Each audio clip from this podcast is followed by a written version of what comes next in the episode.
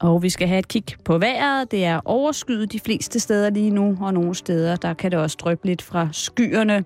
Men især i den nordlige del af landet, der øh, vil det holde nogenlunde klart temperaturer mellem 8 og 10 grader. Let til frisk vind fra sydvest og vest, og ved kysterne, der kan vinden blive op til hård.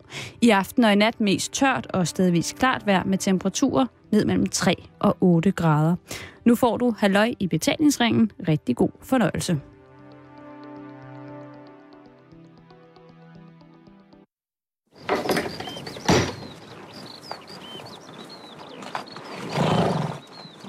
Jeg er ikke specielt glad for heste. Nej, når sandheden skal frem, så er jeg faktisk både allergisk og rigtig bange for dem. Men hvis man har en frygt, så skal man jo ifølge nogen tage den ved hornene. Min ven Nils, han bor i Nordjylland, og han opdrætter heste. Springheste. Og han har over 40 af slagsen. Det synes jeg af mange heste. Han er selv en rolig og sindig nordjyde fra Hirtals.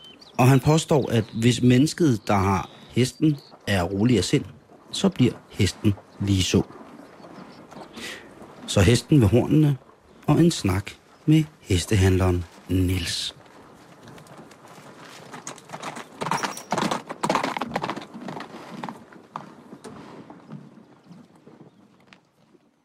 Det er en af de få programmer, hvor at vi sætter en stor ære i, at der er en fuldstændig fri omgang med tobak. Men ikke alkohol. Ikke for mit vedkommende. Nej. Men hvis du gerne vil have mere, Ja. så, så skal jeg nok som den tørlagte alkoholiker sørge for, at øh, du går synge ud til hesten kun i træskolen. Det kan jeg sige, som den alkoholiker, jeg ikke er endnu, drikker jeg aldrig alene. Niels, hvad er der med de her heste? Det er et meget, meget stort spørgsmål. Jeg har jo lært mere om heste på de her par timer, vi har været her nu. For eksempel, at man ikke behøver at være rigtig bange for dem. Nogen gør. Du gør. Jeg, jeg behøver at være bange for dem, fordi jeg har fået at vide, at, at Bjarke, der blev bidt i hovedet af en hest, gjorde det, fordi at hans hue lignede en grøntsag. Det er en meget stærk billede. Det, jeg vil godt forstå det. Men nu har vi jo set, har vi gået her, øh, du går op i det med hestene. Du har et løbebånd til din heste. Ja. Men har du altid været en hestefyr? Det har jeg nok i et eller andet omfang, fordi dengang jeg var, da jeg blev konfirmeret, der var jeg i, øh, der var det naturligt, i, der hvor jeg var i tilværelsen, at der skulle man på landet og arbejde. Og der var ikke så meget raffel om. Og det kom jeg så, og der var hest. Og, øh, og det har jeg faktisk aldrig glemt, fordi der synes jeg, der synes jeg, øh, altså, der opdager jeg faktisk, at dem kan man godt være i kontakt med. Det kan du også med hunden og med mange andre dyr, men øh, det at være i kontakt med hesten, som du må jo tænke på, i Koranen, der er det et helligt bud. Aflæs, det er jo ikke bare sådan, der er jo ingen, der er jo en grund til, at det har, at det har været så dybt. Der er det et helligt bud at afle heste, hvis man kan. For, og der anså man jo øh, hesten for at være guddommelig dyr. Det gør man i, også i andre øh, kulturer. Og, øh, fordi der er et eller andet over den, der er fantastisk. Og når man så opdager, at man kan være i kontakt med en hest, så er det jo næsten mere værd, end at blive lukket øh, ind ad bagdøren på et diskotek. Ikke? For nu lige at bruge den. det er i hvert fald mere interessant, end at gå på en rød løber. Men du har jo sindssygt mange heste. Ja, vi har haft heste i, i hvert fald i 40 år. Det, altså, det bliver en måde at leve på. Det er en måde at trække vejr på. Og det er, bare, det er bare svært at sætte ord på, fordi det er virkelig en måde. Altså, i den periode, hvor de foler, hvor de får følge, det er, der er man jo i en helt anden tilstand. Der kan jeg godt sidde herinde i, i køkkenet og, og have fornemmelsen af, at det er nu, hun foler. Fordi hest er jo meget, meget telepatisk dyr. Altså, jeg tror, alle, alle levende væsener er telepatiske i et eller andet omfang. Det er vi også. Men heste er det i ekstrem omfang. Og øh, jeg vil ikke påstå, at de bevidst sender en besked til mig. Men, men på den måde, at, at jeg, ligesom de andre heste stedet, er klar over, at nu foler hun. Og så kommer du, så passer det. Det har du simpelthen prøvet. Mange gange. Det er jo, og sådan noget er interessant. Jeg sover også tit ude om natten i en hængekøj. Ja, når de foler. Og ligge der i en hængekøj, det eneste, du kan høre, det er, at de står tykker lige stille og slår en ordentlig lang skid. så, er man, så er man jo altså virkelig i kontakt med noget elementært. Det vil jeg mene. Jeg lå en gang i en hængekøj over en stor døn gulerødder, vi har liggende ved at få. Og så kunne jeg bare række ned og tage en gulerod en gang imellem, og så spise lidt med. Og, og så på et tidspunkt, der begyndte gulerødden, jeg, jeg tilskrev det, at det var fordi, de var ved at være gamle. De begyndte at smage stærkt. Virkelig stærkt. Indtil jeg fandt ud af, det var fordi katten sad og pisse oven i den.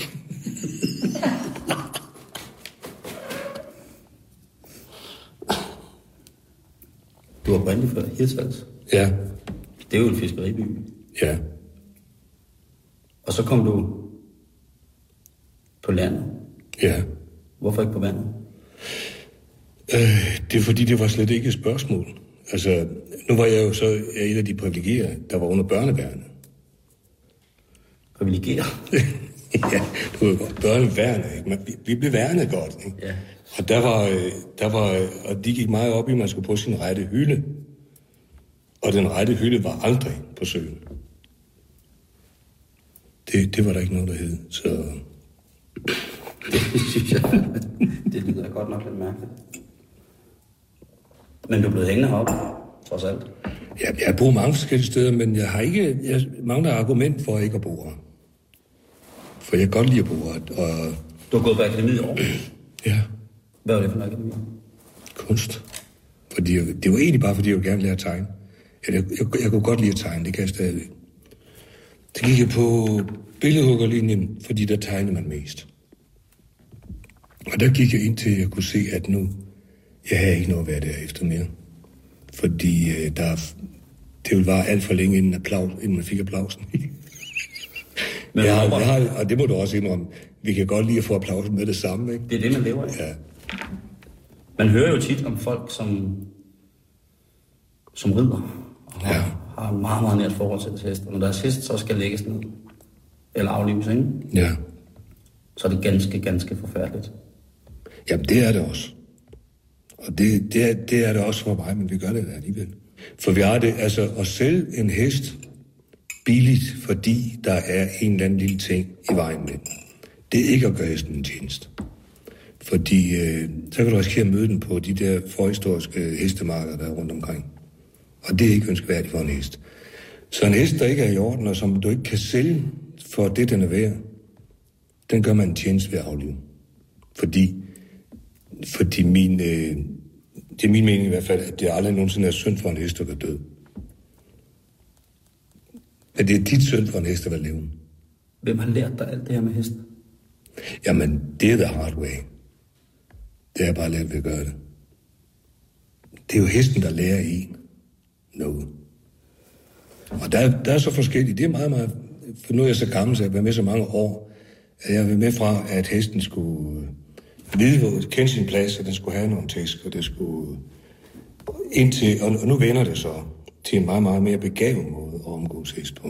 Og der er nogle fantastiske hestefolk, som ikke mindst Monty Roberts og sådan nogle, som har afkodet hesten. Sådan at man går i en dialog med den i stedet for. Og så opdager man, at hesten er det venligste dyr i hele verden, og den vil meget, meget gerne samarbejde. Det ligger dybt i. Og, øh, og det er der så folk, der har fundet ud af, hvordan man får adgang til det. Så nu er det en meget, meget lidt voldelig affære at arbejde med heste, og det er dejligt. Det er som regel kvinder, der gør det. Kvinder er bedste hest, det er der slet ingen tvivl om. Kvinder har øh, et indbygget... De er for det første ikke bange, de har meget, meget stor tillid til hest, hvor, hvor drenge tit har en frygt for hest, ja. og, øh, og vil øh, dominere den på den forkerte måde. Ikke? Den har kvinder slet ikke. De, har, de er rigtig dygtige til. Men, øh, så det kan godt være, fordi jeg er lidt kvindagtig. Så kan, så kan jeg godt lide det. Jeg kommer hele tiden tilbage til det med hesteviskeren, fordi det stod vi også og snakkede om ude på ja, hvad hedder det, managen, der hvor de går rundt. Ja, vi kalder bare en ridehal. Ja. Men managen, det er fint nok. det var Robert Redford. Det var, det var ikke godt. Han er pony. ja, han er Han, pony. han er under i, øh, 48 stavmål. Ja, altså, kan det blive sindssygt? Altså, heste. ja. Ja, hvis man gør dem sindssyge. De kan også blive det ved, at man, man, øh, at man indavler. Fordi det, det gør man jo meget i hesteavl. Altså, det hedder linjeavl, det lyder bedre. Men det er indavl. At man øh, har den samme, for eksempel den samme hængst i stamtavlen flere gange. ja.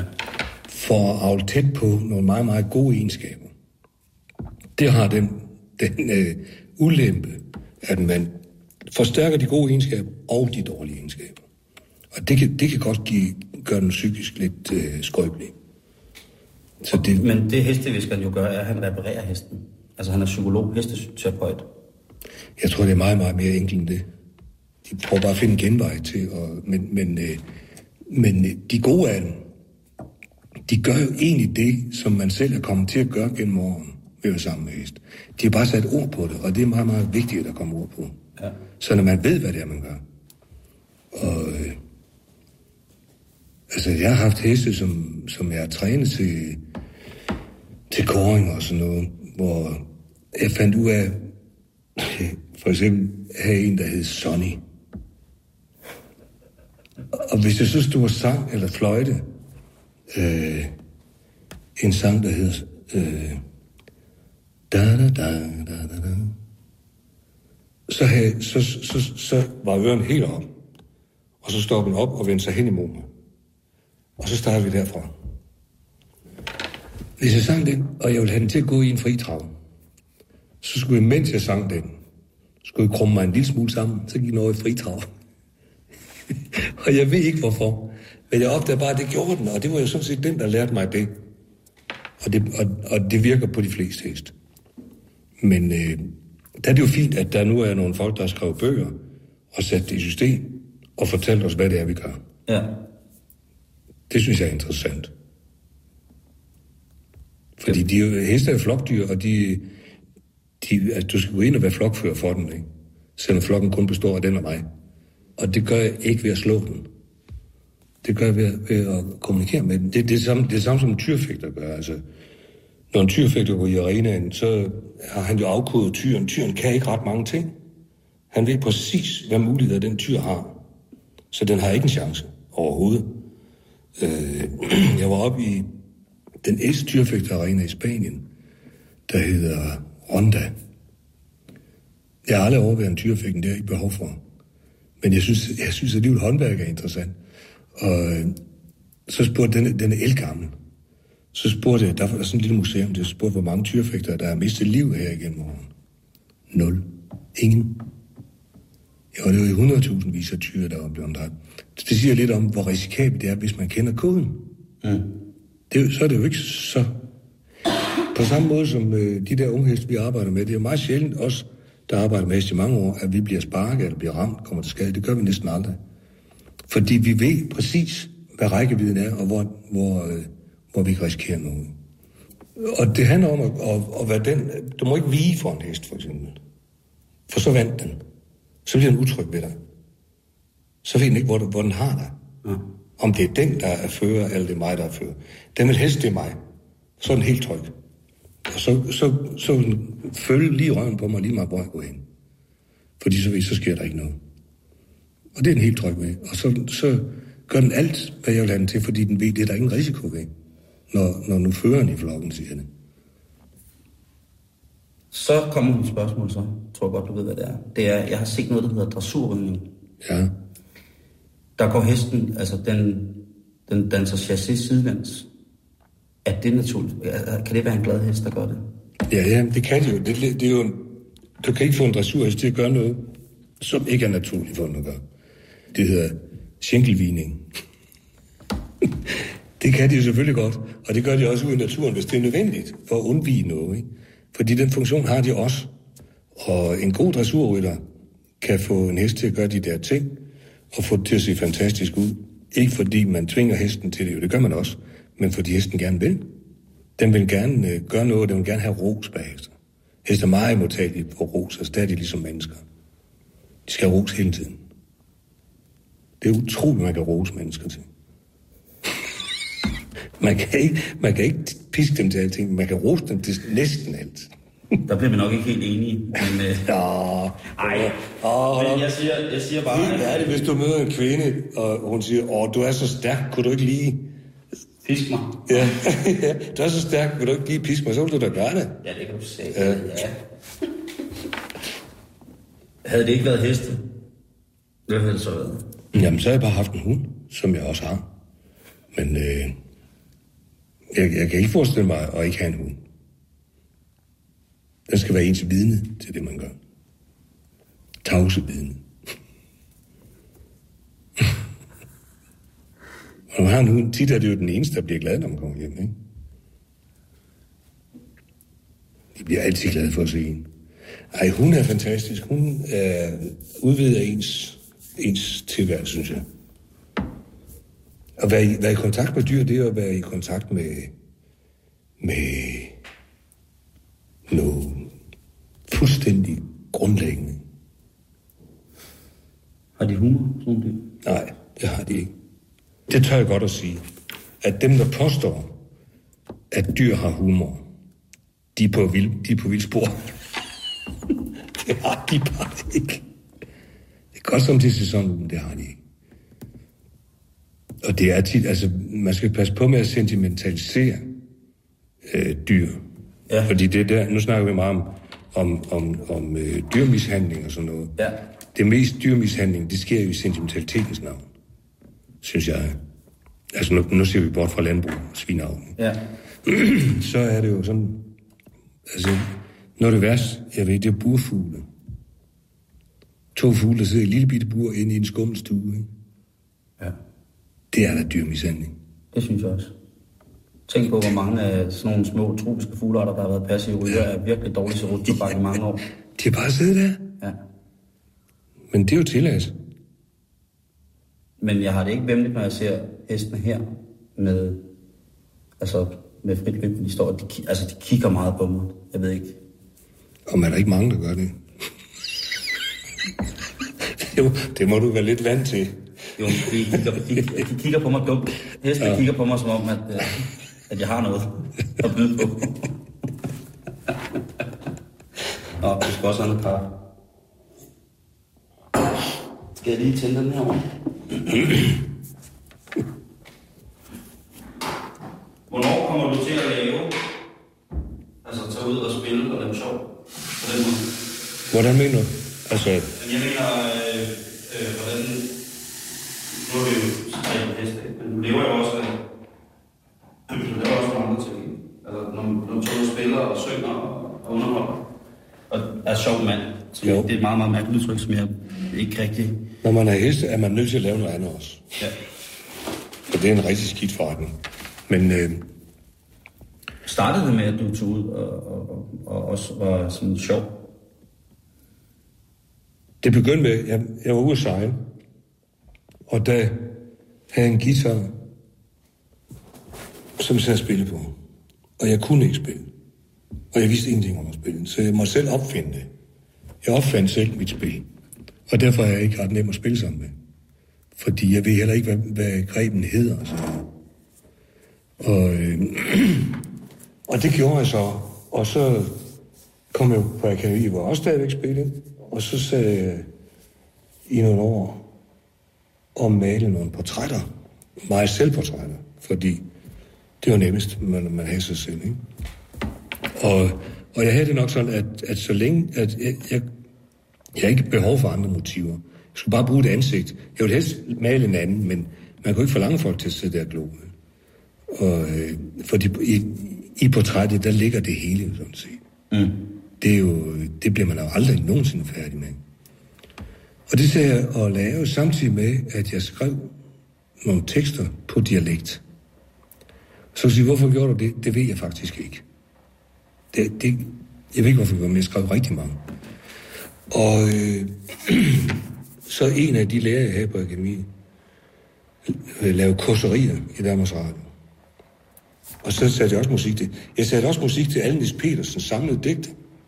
Fordi det var virkelig sjovt at sidde og sætte musik til. Især, altså, de der meget regelrette vers, de er jo nemme at sætte musik til. Mm. Men jeg, jeg gik jo løs på de, de vanskelige brændende Europa og sådan noget, som øh, ikke er særlig nej. Det blev heller ikke ret godt, men det var, det var virkelig spændende. Og, og så sang jeg nogle af mine egne sange for, for ham, og, og så nævnte han det på Danmarks Radio i Aalborg.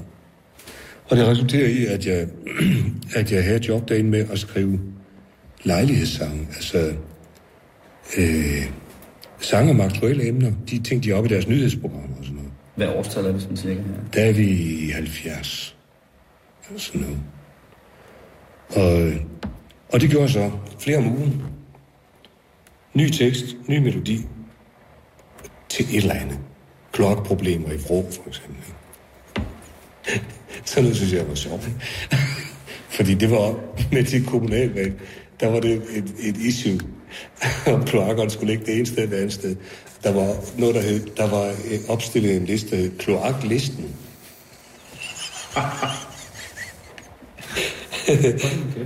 Sådan nogle ting skrev jeg, skrev jeg sange om. Og, og så efter nogle år, så blev jeg kontaktet af, af ham, der hed Kontripalle. Palle Jul hedder han i øvrigt. Han havde et øh, pladselskab ude i Sønderholm, og spurgte mig, ikke jeg ville indspille en plade. Og så siger jeg, det vil jeg ikke, fordi det ville komme til at miste så mange penge på, at det ville jeg ikke være skyld i. så det, glem det. Jeg, havde- jeg havde heller ikke den ambition overhovedet. Men så efter et stykke tid, så sagde han, kom han tilbage, så sagde han, vil du noget at hyre de gyldne løver som backing, og så kommer du, så laver vi på to weekender, indspiller vi en plade. Så sagde han, jeg har advaret dig. Jeg vil gerne så, men det, men det kommer til at koste dig penge, det her. Og så havde vi de to sjoveste weekender, jeg nogensinde har haft, hvor vi bare spillede. Og, og, og havde det virkelig morsomt. Og boede i studiet. Vi kom aldrig ud.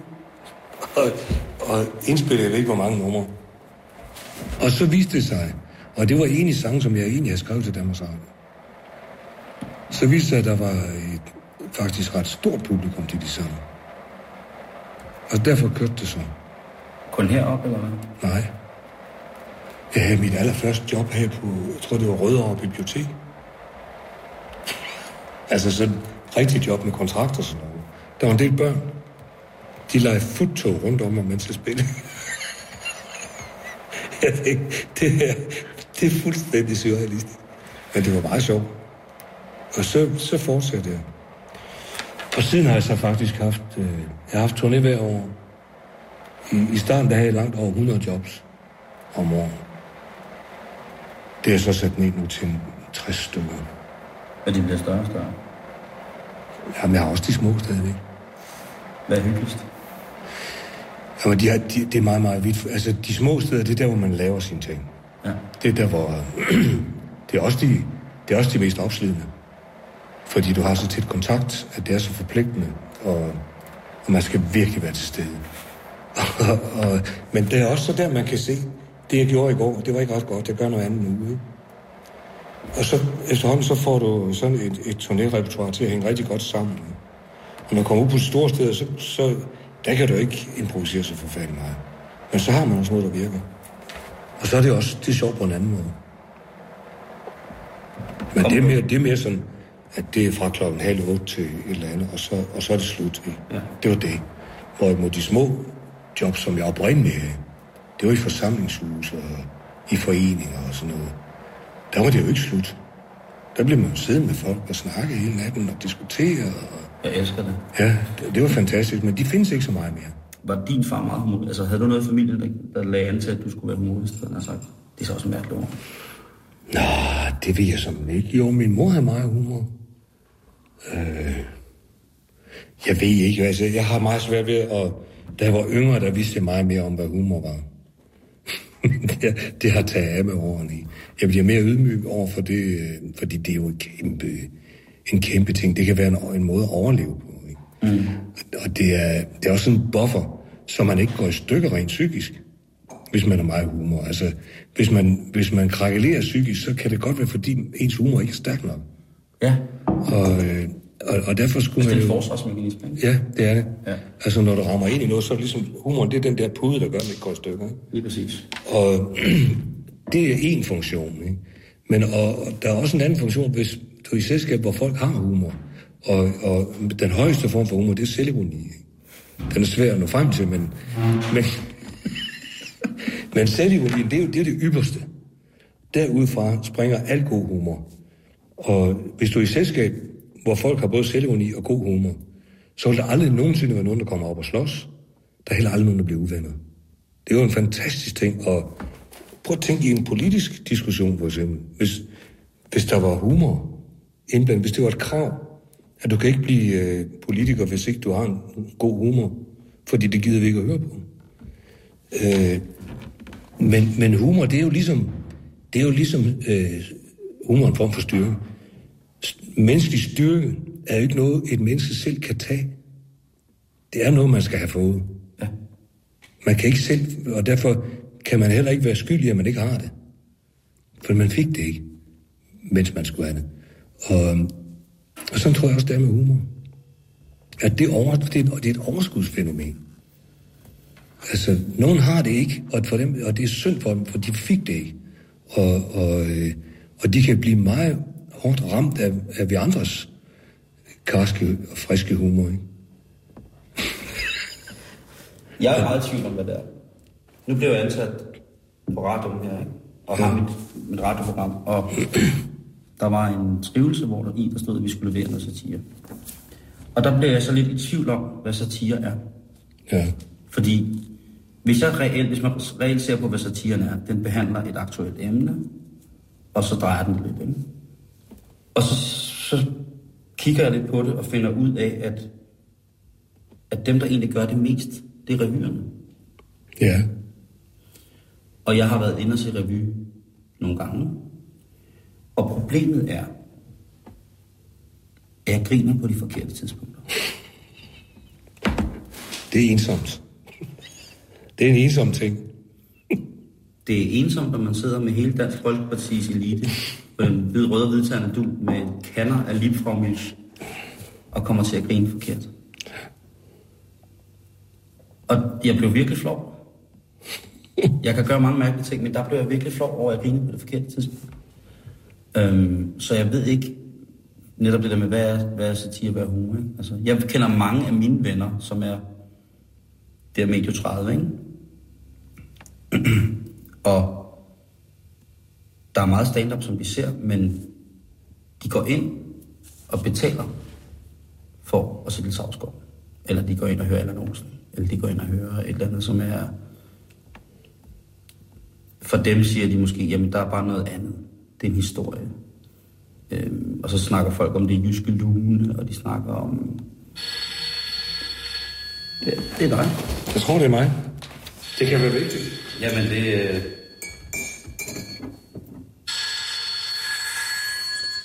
Hej, morgen. Ja. Var, er det, var det den første gang? Det er godt.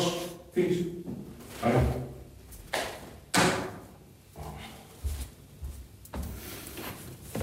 Nej, men det er det der med, hvorfor, at, hvorfor tror du, at, øh, at, at det er så stort med det der lune med, at lige pludselig så... Jamen, jeg ved heller ikke. Altså, lune, det er også sådan... Det er jo en betegnelse, som jeg selv er lidt overfølsom overfor. Godt. Øh, for jeg ved ikke, hvad det er. Nej. Øh, og især udtrykket finurlig, det kan jeg ikke have. Der, der slår jeg ud over hele kroppen, Hvis du selv bliver betegnet som finurlig. og det gør jeg tit. Gør du? ja. Og finurlig, det, jeg vil aldrig gide at gå ind og høre en, der er finurlig. Det vil jeg faktisk gerne have stå advarsel, der kan optræde finurlighed. Ikke? så, så sådan ser jeg ikke mig selv. Det kan godt være, at det er bare mig. Men jeg ved ikke, hvad det er. Altså, det er et spørgsmål om... Jeg er opdraget i, en, øh, i min tidlige barndom, der var det, og der var der ikke fjernsyn og sådan noget. Og øh, når, når familien var samlet, så det var jo virkelig mange mennesker. Fordi det, det gjorde man dengang. Til store spisninger med rigtig meget sovs og sådan noget. Og, og jeg tager det som jeg, noget, som jeg husker tilbage på med meget stor glæde. Og så de gamle i familien, de har sådan nogle dybe stemmer. Det var, sådan, det var bassen, det var sådan, de brumme var sådan lidt hele tiden. Snakker om, om tjekkens berettigelse kontra redepenge og sådan noget. og, og det var meget beroligende som barn, at sidde og høre på de der voksne mennesker, der snakkede. Og, og dem, der så var gode til at fortælle, og det var der en del, der var i min familie, de fortalte historier om, det selvfølgelig er udgangspunkt i et eller andet aktuelt eller noget virkeligt, men som jeg tror løber spor for dem nogle gange. Og det var ikke historie, der havde en pointe. Det var historie, som, når der blev sagt, værsgo, så er maden på bordet, så er historien færdig. Uanset hvad. Og så er den, den er værd at høre på alligevel. Fordi den, der var kød på den hele vejen. Ikke? Det var ikke bare sådan en tynd streg, der skulle føre hen til dong. Ah, ah, ah. slet ikke. Det var underholdende hele vejen igennem. Og det er den måde, jeg er... Det er den måde, jeg er opdraget på.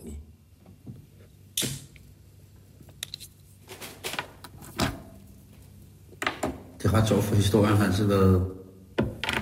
Din historie, når jeg har hørt det, har været, netop været, at hvis man tænker, hvis, man, hvis jeg sad og hørte de ting med, med, med fagbriller på, så sad jeg og tænkte, hvornår kommer krigen?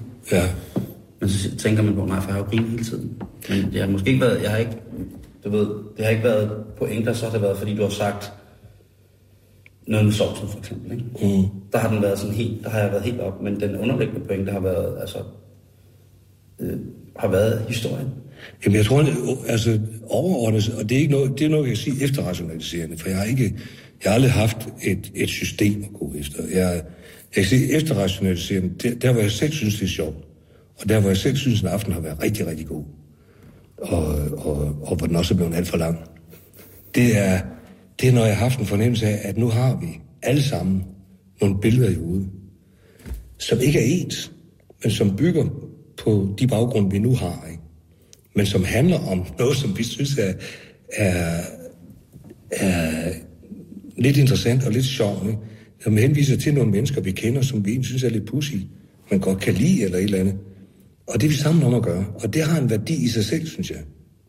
Og når man så har publikum, som jeg tit har, der spænder fra, fra 16 år til 80, så synes jeg, det er fuldstændig fantastisk.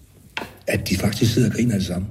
Jamen, større bliver det ikke. Og, og, og der er jo en stærk tendens i de her år om, at, at hvis der kommer nogen ind med samme hårfarve som mig selv, så er det sådan lidt, ah, det er ikke godt.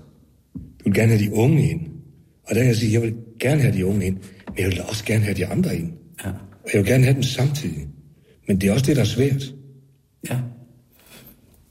Du har lavet en sang, der hedder Min far, tror jeg, som handler om, at man har for travlt. Ja. At den er stadig sjov, men den er også sørgelig. Jamen, det har jeg jo ikke noget imod. Altså, jeg, jeg, jeg mener, det, det har aldrig været en ambition for mig at lave en aften, hvor folk griner hele tiden. Fordi det skal have en baggrund. Det skal have en spændvidde. Vi skal, det, det må også godt øh, blive meget alvorligt for mig. Det, det kan jeg godt lide.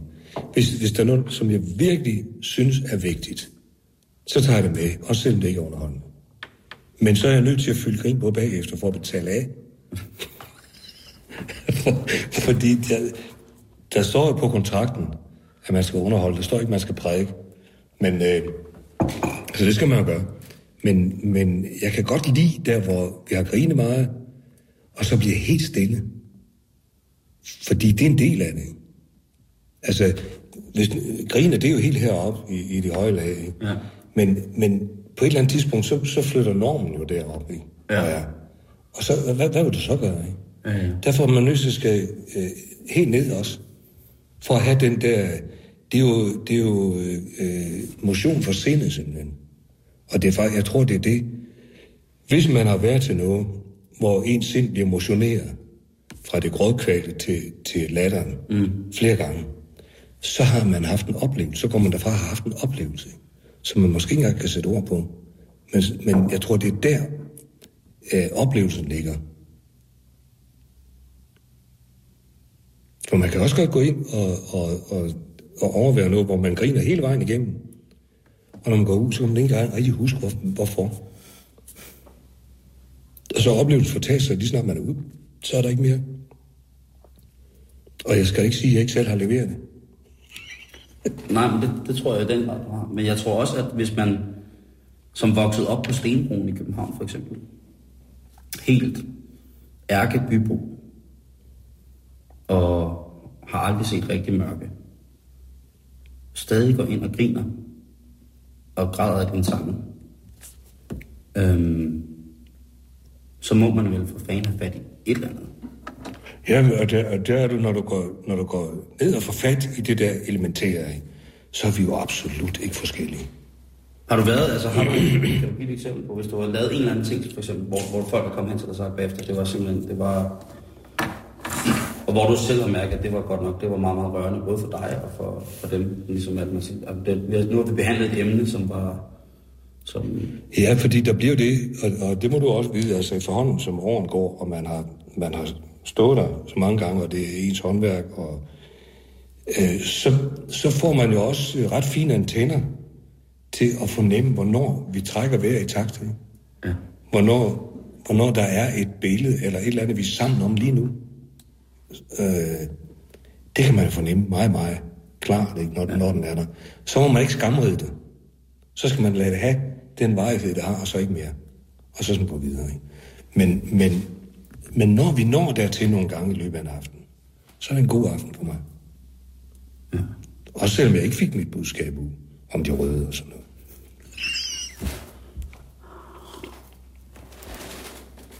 Jeg har nogle ting med til dig, Niels.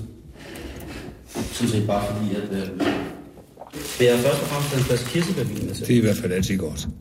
Ikke en Kiaffa. Nu snakker vi om, at jeg er tørlagt alkoholiker, Ja. ja. øh, og så skal man prøve at drikke andet. Det, jeg siger ikke, det er noget, som du skal gå til med 100 km i timen. Nej, det skal man gå stille frem med. Det skal man gå stille frem, men det tænker jeg, det er måske mere dig, at gøre. Den skal du have i hvert fald. Og så købte jeg en flaske, en flaske vintage port. Mm-hmm. Og så har jeg taget en pose hverdagsægte med til dig også. Det er i hvert fald også altid godt. Øh, Fordi det er sådan en god reklame. Har du tænkt på det? Jeg synes, den er meget ulækker. ham, med ham, den gamle pædofil der. Ja, den er meget, meget, meget, meget... Ham, den gamle Det, pædofil. og det er slet ikke det, jeg sætter i forbindelse med dig overhovedet. Men, øh, men jeg er også af den overbevisning, jeg tænker, øh, er du, er du bedstefar egentlig? Nej. Jeg tænker, at det tror jeg, øh, det bliver hyggeligt at komme til bedstefar Niels. Ja. Vi var lige forbi brusen nede i Lykken. Ja. Det er alligevel et stærkt udvalg af lektyrer, de har. Jamen, det er det. Men det, vi har meget tid til at læse. Ja. Øh, men så falder jeg så over et stativ, hvor at, øh, man kan få en bog gratis. Det er et juletilbud. Ja. Øh, for, for mit vedkommende, så er det jo en mand, som udstråler øh, voldsom øh, erotik. Øh, altså, man tænker, Jeg prøver at holde det tilbage så godt jeg kan. Øh, jeg tænker, hvad kan man gøre her i afmagt? Og der har jeg så købt det her, to bøger til dig, som øh, er øh, bogen En syndig nat. Det er en novelle øh, i, øh, i bedste øh, Dr. Frank-stil. Og så her, øh, det kan eventuelt være en inspiration til en rejse, Hede Netter i Singapore. øh, jeg kan da her bag på, øh, på bogen En syndig nat, som viser en... Øh, jeg ved ikke, om du kan beskrive forsiden her. Den er meget smuk. Det er en kvinde, så vidt jeg kan se, med ægte rødt hår. det kan man se på hendes tag. Og hun omfavner en rigtig nydelig ung mand, som jeg tror er ansat ved noget ja, finans. Ja. Øh, en, I et mørk øh, habit med en blå skjorte. Det er rigtig nydeligt. Omfavner ham, og han kysser hende på, pind, på kinden, mens... mens den, den, klipper, den klipper du lige ud, ikke? Nej. Hvad jeg er fuld af. Det er specielt, fordi du siger, at han kysser hende på. Ja. Ja, og visker hende i øret, det, at han han, gør. Det det, at, han han- at han elsker hende. det gør han. Tror jeg. Og det er altså forsiden på en syndig nat. Baggrunden, Det er slot. det er slot. En Ja. hvidt slot. Der kribler det vel nærmest i dig. For at Ja. komme i gang med den her bog. Kunne man forestille sig, at hun laver morgenmad til ham også? Hvis du skruer over, skal vi sige, øh, hendes alder 10-15 år tilbage, så kan du se, at hun har været en sød pige i skolen. Ikke? Hun sidder med rødt og cirka midt i klassen. Med tynde, blege, tændstikben og bøjle på tænderne. Og briller. Og briller. Og har været en rigtig sød pige. Hun er sådan en af de som ikke øh, laver æseløer, men sætter post-it-sedler i. Lige nøjagtigt. Og der tror jeg også, at hvis, det, hvis der var tale om et måltid med, med, med milliardæren Raul Carreras efterfølgende, Og, og Nelle. Nell, ikke? Og Man, man fornemmer jo tydeligt måske, at hun er, altså ud fra, hun kunne have været en engelsk overklasse fra en irsk indvandrer. Jeg tror, hun kommer nedefra. Tror du? Det tror jeg, hun gør. Jeg tror, hun kommer nedefra, man har haft en heldig hånd. Okay. Han er tydeligvis født med munden, tror jeg. Det er han. Det kan jo godt være, når du kommer ind i bogen, at du finder ud af, at han har haft en hård opvækst øh, under øh, så et hyrdehierarki. Det tror jeg ikke. Jeg tror, at- men der har selvfølgelig været høje forventninger til ham. Det har der. Ja. Det er hans ekvipering jo tydeligt tegn på. Ja. Også måden, han, hans, altså han er, han, Også den meget, meget tæt barbering, han har arbejdet med der, ikke? jo, og flot, altså flot kæbeparti også. Så jeg kan jo ikke ud fra, altså vi, vi taler om, at billedet er af, af, af Carderas her, er, hvad hedder det, det er taget sådan lidt, så man kun ser ham fra siden bagfra. Ja. Vi ved ikke, han kan være stærkt pæreformet nedenfor billedet, det ved vi ikke. Det, øh, altså han, han kunne jo være, altså han kunne være styltet op på proteser, Det kan det godt. men det ikke nødvendigvis, at han fejler noget med hverken hjerne eller hjerte. Nej, og hvis han har milliarder, så er det jo lige meget. Ja, han har et vildt slot. Men hun, øh, jeg tror, som, jeg tror ikke, hun er en god morgenmadspige, hende der. Jeg tror mere, hun er... Jeg, altså, nu ved jeg ikke, hvad Carreras kan lide til morgenmad. Men hvis, jeg tror, hun er mere sådan en mysli-pige med noget frisk frugt. Og, Ja, men dybt, dybt i hendes hjerte, der er der en hunger efter stegt flæsk, for det fik hun som barn. Tror jeg. Altid om morgenen. men stegt flæsk med Nå. hvid, hvid opbagt sovs, det er sådan noget, hun er født op med, tror jeg. Det tror jeg, du kan ret i. De mere lilla blomster Ja. kunne godt ligne nogen, der var blevet opfundet ud fra noget overskydende stofmateriale. Jeg tror, det er noget Photoshop. Tror du? På en syndig nat? Nå, men der bliver, så, så bliver jeg nødt til at gå videre til den næste bog, der hedder øh, Hedenetter i Singapore. Fordi der er tale om Photoshop. Ja, det er det. Vil du beskrive, hvad vi har på, på den anden bog her? Der har vi et, øh, en nydelig, høj, ung mand med bare overkrop og, og talenbukser, som sidder, kan man sige, lidt højt i taljen, ikke? Jo, den er ikke lav. Nej. og og øh, han har fået sol.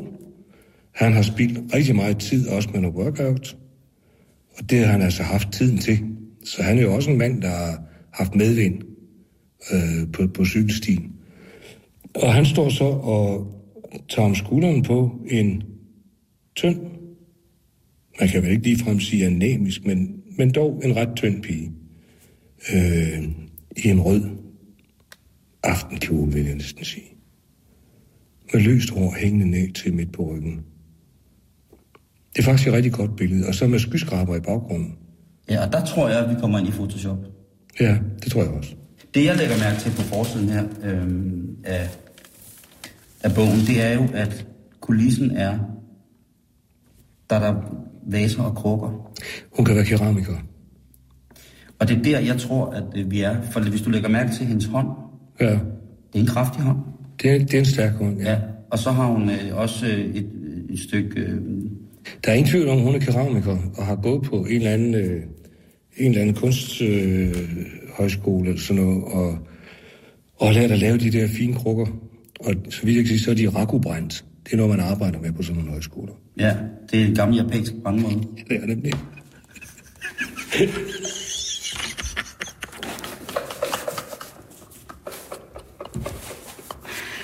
Men det giver sig selv. Det var godt, at vi lige fik den lille sløjf med, ikke? Men det giver, det giver sig selv, fordi den hedder Hedenetter i Singapore. Ja. Så vi er i noget Sydøstasien. Ja. Og der tror jeg måske, hun kan være øh, en datter af noget... Øh, noget, noget det, det kunne godt være noget diplomat, ikke? Ellers Jo. så kunne det være en gæstearbejder fra Sverige, eller vidste noget om computer, som så havde været med at gøre. Det er jo Skyline. Det er skyline, altså, det kan være, det kan være hotel. Det kan det godt Jo, så er det bare mærkeligt, at hun har taget sin egen keramik med. Det gør de tit, keramikere. For at føle sig hjemme. Der ved du om mig øh, lige præcis det her. Måske ham, øh, vi ser her, som også er, han er i hvert fald ikke asiatisk af udseende. Nej, Ham den stærke mand. det er han ikke, men han kunne godt være... Han kunne egentlig godt være franskmand, hvis ikke han havde været så høj. Det jeg tænker, det er, at de jo har mødtes, hvor hun har undervist i rakobrænding. Og det er han. Og han har siddet som øh, krokimodel. tror, tror du ligefrem, at han vil være model? Prøv at se ham. Ja, det er rigtigt nok. Uden det skal gå hen og blive homofobisk, så er han en flot mand. Jamen, det er han. Hun vil ikke snave med ham, men hun kan snart Nej, det er nemt det. Hun undviger kysse. Kan du ja. se det? Ja, det kan jeg nemlig godt sige, men hun kan snart ikke holde det i sig mere. Nej, for det kan være noget med ånden. Det kan jo være, at det Han kan, kan have Ja, eller- kloak-ånde, simpelthen. Eller det kan hun have. Ja. Der kan man tale om meget, meget stærk kloak-ånde. Ja, øh, det kan jo også være, at, at hun øh, med sin europæiske baggrund, som jeg skyder på, det er, måske har hendes maveflora været vendet til europæisk mad. Mm-hmm. Og så har øh, den franske krokimodel, lad os antage, at han er fransk, haft hende med ud at spise. Ja. Og hun har fået noget fremmed mad med noget af det stærke oregano og chili i. Mm. Ja, for man, kunne, hvis skulle, man nu skulle sætte en taleboble på, mm. Så kunne hun godt sige, øh, jeg tror lige, jeg skal ud. Ikke? Du må have mig undskyld. Ja, undskyld mig lige et øjeblik, Men... fordi hun er, sådan, er ligesom lidt på vej væk fra ham også, ikke? Ja, men man kan også se det sidre i hendes rakofingre. det, gør. Det er fordi, hun skal på lokum. Ja. Nu kan vi jo på Nu bliver jeg jo nødt til at læse, hvad der står der bag på den her bog også, ikke?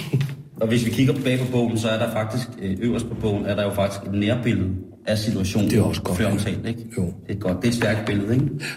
Øh, han prøver til synligheden at kigge forbi hendes øh, smukke hage ned, ned af hende. Ja, Øhm, han, han har, hans blik søger ned, ja, kan man sige. han er også fransk. Der står her. Hvad gør man alene i en elevator med verdens mest sexede mand? Nu kommer vi igen til det. Efter at have arvet en betragtelig formue og et gigantisk forretningsimperium, har, forretningsimperium har Madeleine de la Courte hverken tid eller lyst til kærlighed. Kan du se det, jeg sagde med den europæiske... Ja. Ikke? Jo. Men da... Du tror, det er løgn, der står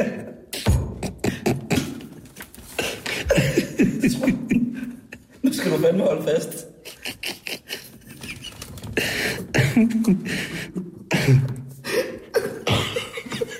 Kom med det.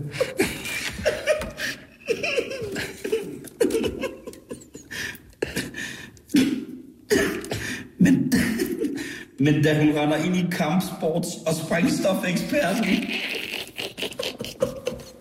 Luke Bennett, med den veltrænede krop og hæmningsløse tilgang til livet, vækkes der en sult i Madeleine, som hun ikke anede eksisterede. Luke er kun i Singapore i en uge, og Madeleine ved, hun leger med ilden. Og lige så utæmmelig, øh, og er lige så utømmelig. Nå nej.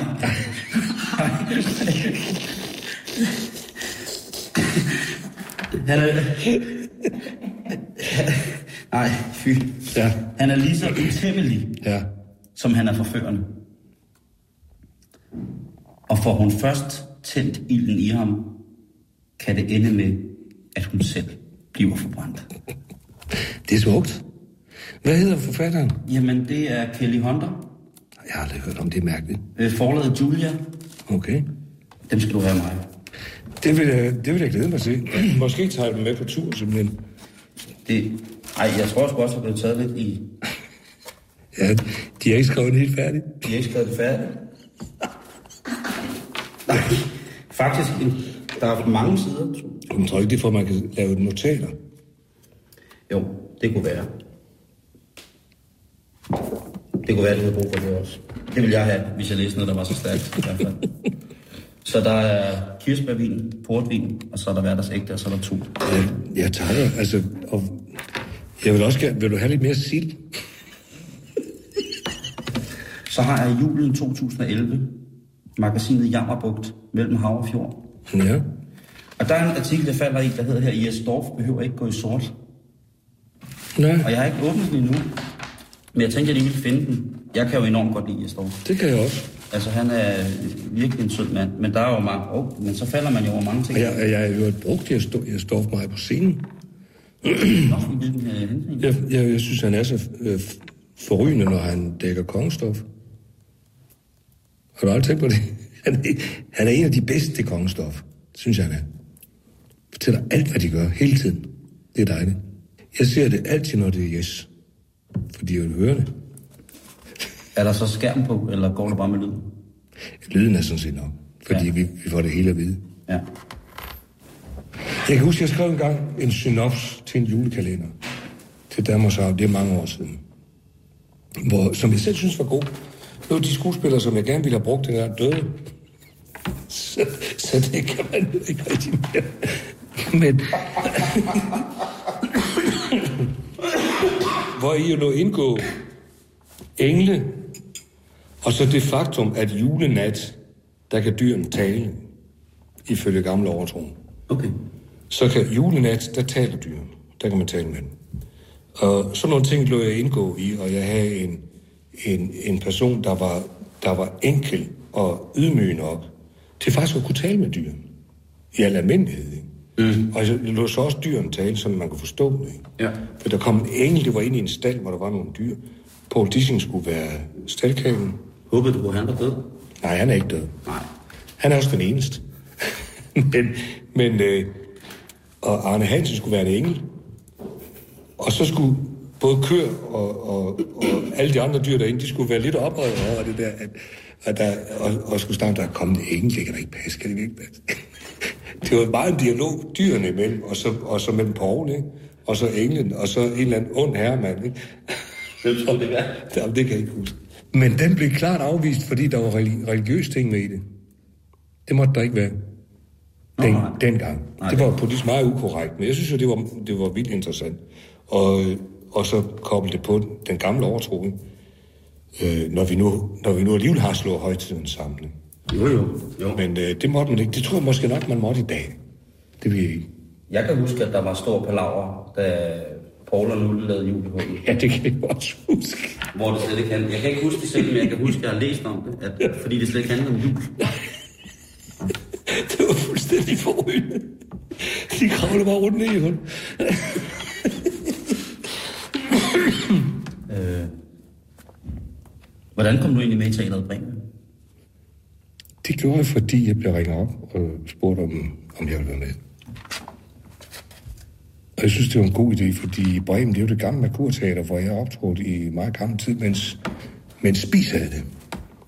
Oh, ja. Og det har altid været dejligt at spille. Der har altid været en god publikumskontakt kontakt i Bremen.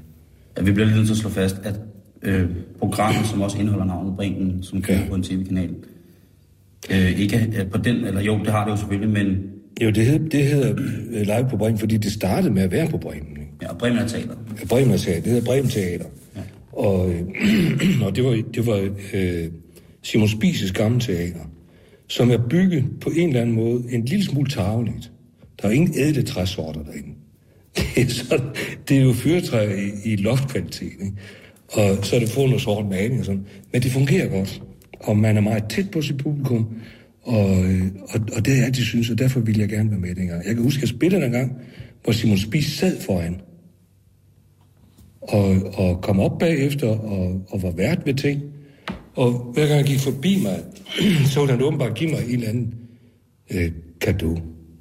Så sagde, det er sgu meget sjovt, du rejser rundt og laver sådan noget. det, er, jo- det er jo noget, der giver en blod på tanden til at gå videre, ikke? Ham vil jeg gerne have mødt. Ja, men jeg kendte ham ikke ellers. Hvad skal du lave til julen, Niels? Og jeg er, ikke, jeg er ikke det store julemenneske, må jeg indrømme. Og det har jeg aldrig været. Altså, helt dybt i mit sind går jeg nok og venter på, at det er overstået. Så, folk, så folk kan slappe lidt af igen. Men øh, nej, det har jeg aldrig rigtig... For god mad, det er dejligt. Ja. Familien kommer, det er også dejligt. Men hele, hele vejen op til jul og sådan noget, synes jeg er rejsesfuld. Jeg synes, jeg synes jo, hele reklameindustrien snakker til os, som om vi er idioter. Virkelig idioter. Jeg føler mig talt ned til, så jeg bliver fornærmet over. Jeg vil, jeg vil ikke købe deres lort. Jeg køber aldrig noget til jul. Jeg venter tilbage efter, når det er dyrere eller et eller andet. Og tusind tak, fordi du måtte komme forbi. Tak fordi I kom. Jeg er ikke så bange for heste mere. Ej, Jeg det kan stadig mærke, at jeg har været med af dem. skal det heller ikke være, men Jeg vil dog sige, have, have nu lidt respekt, ikke? Jamen, det har jeg meget. Jeg rørte, øh, hvad hedder det, næbet på en af dem. Jeg så det godt. Ja.